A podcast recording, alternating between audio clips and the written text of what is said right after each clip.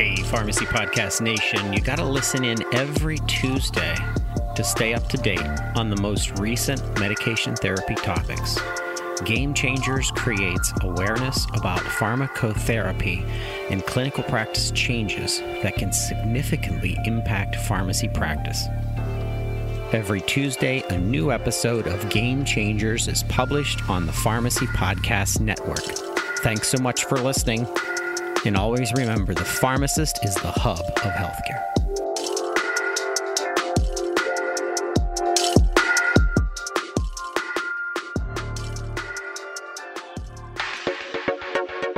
Hello and welcome again to another episode of Game Changers Clinical Conversations. I am your host, Jeff Wall, professor of pharmacy practice at Drake University. Welcome uh, to another uh, very quick and hopefully very informative, uh, uh quick podcast that, as we always hope, uh, uh, is, is going to impact your practice and, and you're going to be able to translate it into something you can use very quickly with your patients. So today we're going to talk about something that literally just kind of crossed my desk in the last three or four days, which is apparently a rising a tide of, of, of uh, media information and stuff from social media that, that uh, people are, are reluctant to get their influenza vaccine because apparently there's been some uh, information. I'm not sure I want to dignify it with that word, but but but some information that's that has been passed around saying that uh, getting the influenza vaccine uh, makes it makes you more likely to get COVID. And since most of the listeners here are pharmacists and, and physicians, this is obviously something that's going to impact all of us. So I wanted to just talk a little bit about that and talk about the data that that surrounds this issue. And believe it or not, there's already some pretty good data that surrounds this issue, largely from the southern hemisphere. But before I get to all this, I want to thank all of you for for listening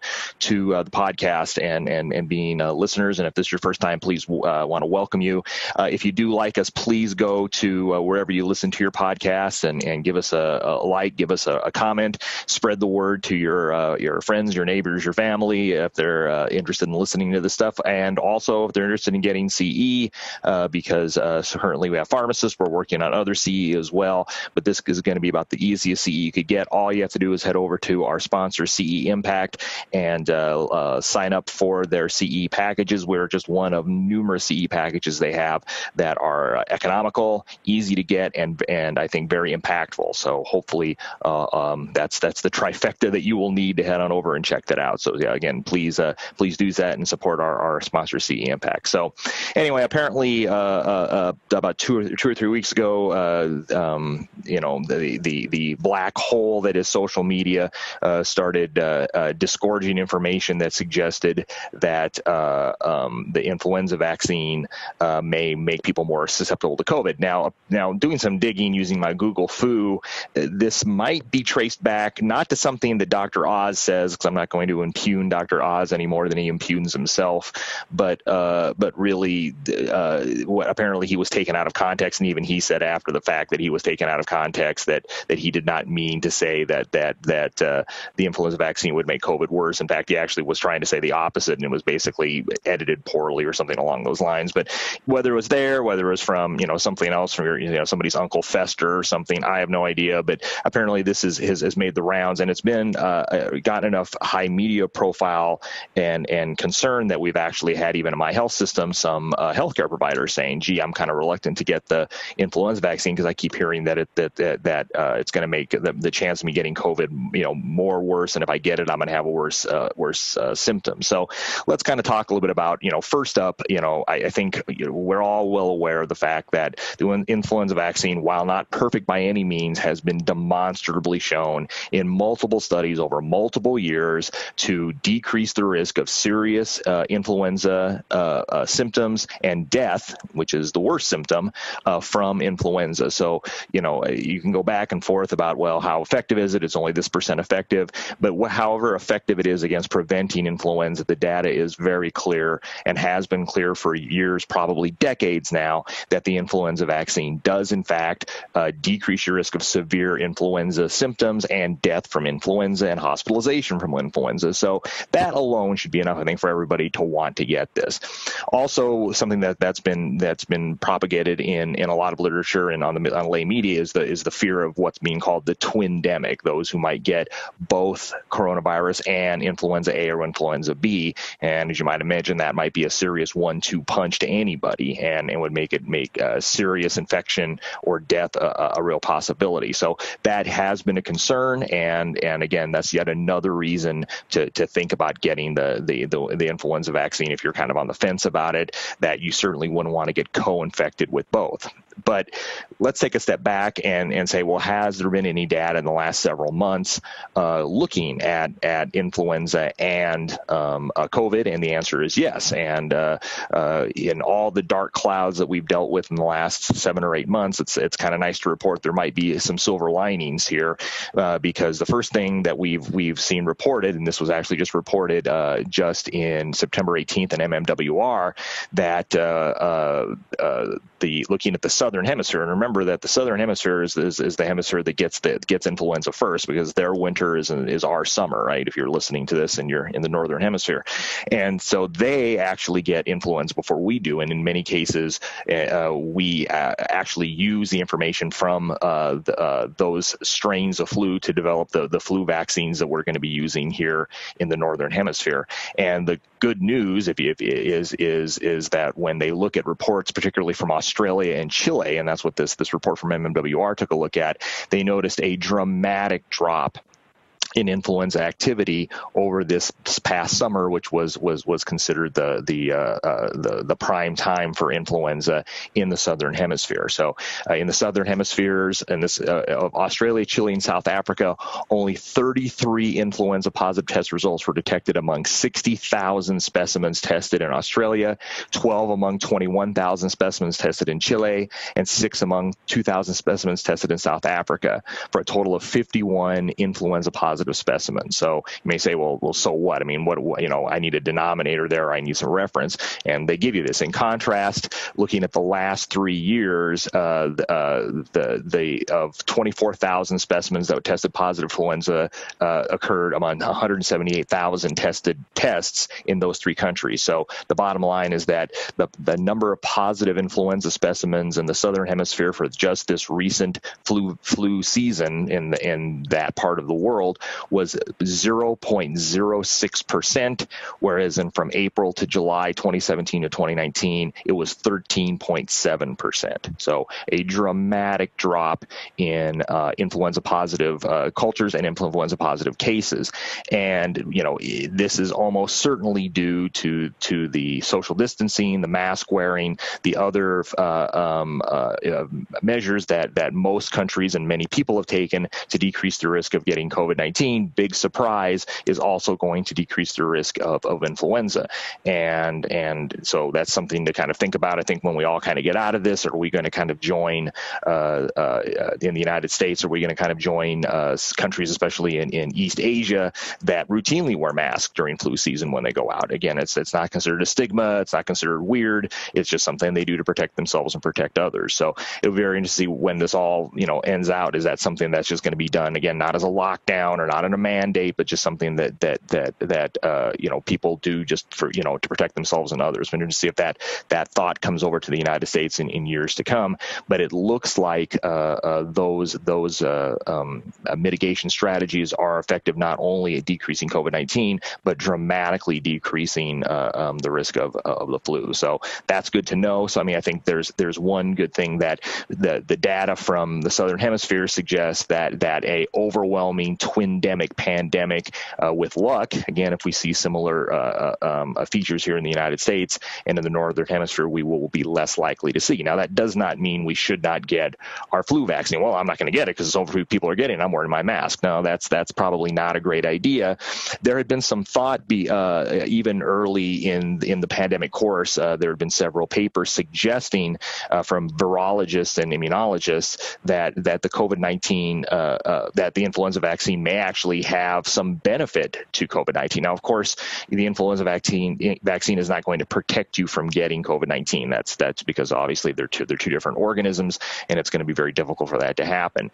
But there is there was some thought, and again, this is this was uh, from a paper that was uh, published in Med Hypotheses in, in early 2020 uh, from a couple of virologists and immunologists that suggested that while there may not be a direct blocking effect of uh, SARS-CoV-2 from the influenza vaccine, that there might be some cross-reactivity as far as something called bystander immunity. And what bystander immunity is, non-specific uh, uh, immunity that augments other viral infections. And so the, this has been shown in a couple of other diseases that while one in, uh, vaccine may not necessarily uh, protect against the uh, another viral infection, it may help to uh, reduce the severity. And so there again had been some some thought that that might be the case, and um, it was also uh, put forth as one of the explanations why so far uh, COVID-19 cases have been very rare in children and severity has been very very low because children tend to get more uh, um, vaccines and they at, at, at that point in their lives they also frankly get more respiratory infections and there might just be some some so so-called bystander immunity that might help decrease this risk. So, you know, the thought that that uh, that uh, uh, the influ- influenza vaccine might not not might not increase your risk, but actually help improve your outcomes, had been suggested as hypothesis as, as recently as as as uh, the early part of the of the um, pandemic in, in March and April. Uh, the Cleveland Clinic uh, also published a paper uh, uh, uh that took a look at at uh, people who had gotten the flu vaccine the previous year, so in, in, the 2018-2019 year, and compared them to people who didn't, and then took a look at their risk of of, of, of contracting COVID-19 or having serious symptoms from it and again, they they found that that in their study, it was a large uh, uh, um, retrospective uh, cohort study where they looked at, at, at, tens of thousands of patients, and they basically did not find that receipt of the influenza vaccine in the 2018 uh, or I'm sorry, the 2019-2020 uh, uh, uh, flu season made it more likely those patients developed COVID-19. So there was some, you know, reason to say that no, there doesn't seem to be some sort of negative effect of, of influenza causing uh, influenza vaccine causing worse outcomes with COVID. But that was then, right? So what about what about now? Well, um, in Brazil, and of course Brazil is is has had a, a fairly serious COVID um, experience. some some investigators from from uh, from Brazil have recently published a paper, and this was just published a few a few uh, months ago, uh, or I'm sorry, a few weeks ago. In uh, in and right now it's in the preprint server, and and it, it, looks at 92,600 patients who had clinically and molecularly confirmed COVID-19 cases. So again, this is a huge population of patients who had confirmed COVID cases in Brazil, and they want to take a look at the associations in this patient population between influenza vaccine and COVID 19 outcomes. And so they just compared basically these 92,000 patients. They looked at the patients who got influenza vaccine and those who did not. They controlled for uh, the, their level of treatment, their comorbidities, and they looked at an extensive range of, of, of, of a lot of demographic factors, including age, gender, uh, weight, uh, uh, uh, you know, and again, other things that would that would maybe interfere with this with association. And they basically found that people who received the influenza vaccine actually had, on average, about an 8% less chance of needing intensive care treatment, an 18% lower uh, percent odds of requiring invasive ventilatory support, and here's the biggie is 17% lower odds of death. So uh, while it didn't prevent you from getting COVID, this bystander immunity theory uh, seems to be le- at least a little bit uh, uh, uh borne out by this paper from Brazil that suggests that, in fact, uh, your risk of, of developing COVID may not change, but your risk of serious outcomes from COVID does seem to decrease. So, with all that in mind, I think that that that healthcare providers can definitely be the ones who are like who can educate patients patients. You know, there's already, especially in in in, in areas in the United States, a a, a fear of, of, of getting the influenza vaccine or the the myth that uh, you know I whenever I get the flu vaccine, I end up getting the flu and, and all the things that I think all all the people who are listening to this this podcast have probably heard a thousand times, and this is just going to be one more you know reason for people to to, to not well I don't want to do it because I don't want to get COVID. And you know again my my friend's cousin's brother told me that's what's going to happen, and I think we can we can tell people that uh, that first up pr- pretty conclusively that the influenza vaccine doesn't seem to to have any harm in in, in COVID, and in fact may have by this bystander uh, um, immunity, some protective effect. And again, we'll have to see what happens. I'm certainly not going to downplay the the, the fear of, of, of a twindemic, and I think there is a concern that that can still be an issue, especially in patients who are immunocompromised or or uh, you know are, are on cancer chemotherapy drugs, things along those lines. Those patients are at higher risk of outcomes from influenza to begin with. But um, uh, you know, maybe some some silver lining in all this is that one, if we, the data is borne out from the southern hemisphere, and if we continue our mitigation strategies for COVID 19, that uh, we may have a mild flu season, which I think would be a great thing. And I think everybody would agree would be a great thing, especially if you're working in hospitals. Uh, two, that uh, patients who do receive the influ- influenza vaccine, we now have very good indirect data that suggests that, that, that uh, receiving the influenza, influenza vaccine uh, does not increase your risk of getting COVID 19. On the contrary, we have some uh, associative data that suggests that, if anything, receipt of the influenza vaccine may actually improve uh, improve your outcomes or make you less likely to have severe outcomes from COVID-19. So again, spread the word. You know, tell everybody. You know, if there's ever a year that you want to get the influenza vaccine, this is the year. If you have friends and family on the fence about it, this is the year for them for them to get their influenza vaccine. And uh, for the pharmacists listening, I'm sure you, you, look at this with both with both interest and, and maybe a bit of dread because I'm, I have talked to some of my uh, community pharmacist friends and they're like, yeah, we're we're, we're girding ourselves for for what may be a, a large uh, influenza vaccine season and a lot of uh, vaccines to be given. And unfortunately, uh, uh many uh, community pharmacies, especially large chain pharmacies, have had a lot of their support staff restricted and, and and decreased. You know, putting more and more pressure on the community pharmacists who are working really really hard to make sure that that you know they're doing the right thing for their patients. This is just going to be one of those things where where I think more than ever we, we need to really tell patients this is really important and we really need to do this. Um, the CDC has has also said that that really any time after mid to late September is, is a great time. So we're in prime time flu uh, flu vaccine receipt season now. Now is the time to, to, to, really do that. So so that's kind of the, the bottom line with this. We'll have a kind of a wrap up after we hear from a word from our sponsor CE Impact. Game Changers discusses clinical guidelines and pharmacotherapy trends that significantly impact practice. Game Changers is produced and accredited by CE Impact and hosted by Dr. Jeff Wall. New episodes are released each week and available for pharmacy continuing education credit to CE Impact subscribers. CE Impact subscription service brings you the CE you need on the topics that matter the most. Check out the link to sign up in the show notes. Use code PODCAST for a Pharmacy Podcast Network discount. So, bottom line is, you know, social media. I hope we all know this by now is not probably the greatest place in the world to receive all your your uh, your medical advice. I think that we, uh, uh, as pharmacists and and other healthcare providers listening to this, uh, need to know the data, and the latest data suggests that that that uh, if we're very lucky, um, we will have a, a mild flu season, but that does not abrogate our responsibility to making sure that patients receive their flu vaccine, not just to protect for the flu this this year and the outcomes from the flu. But but uh, again, at least some data suggesting that that bystander immunity may offer at least a little protection uh, in patients who do receive COVID nineteen.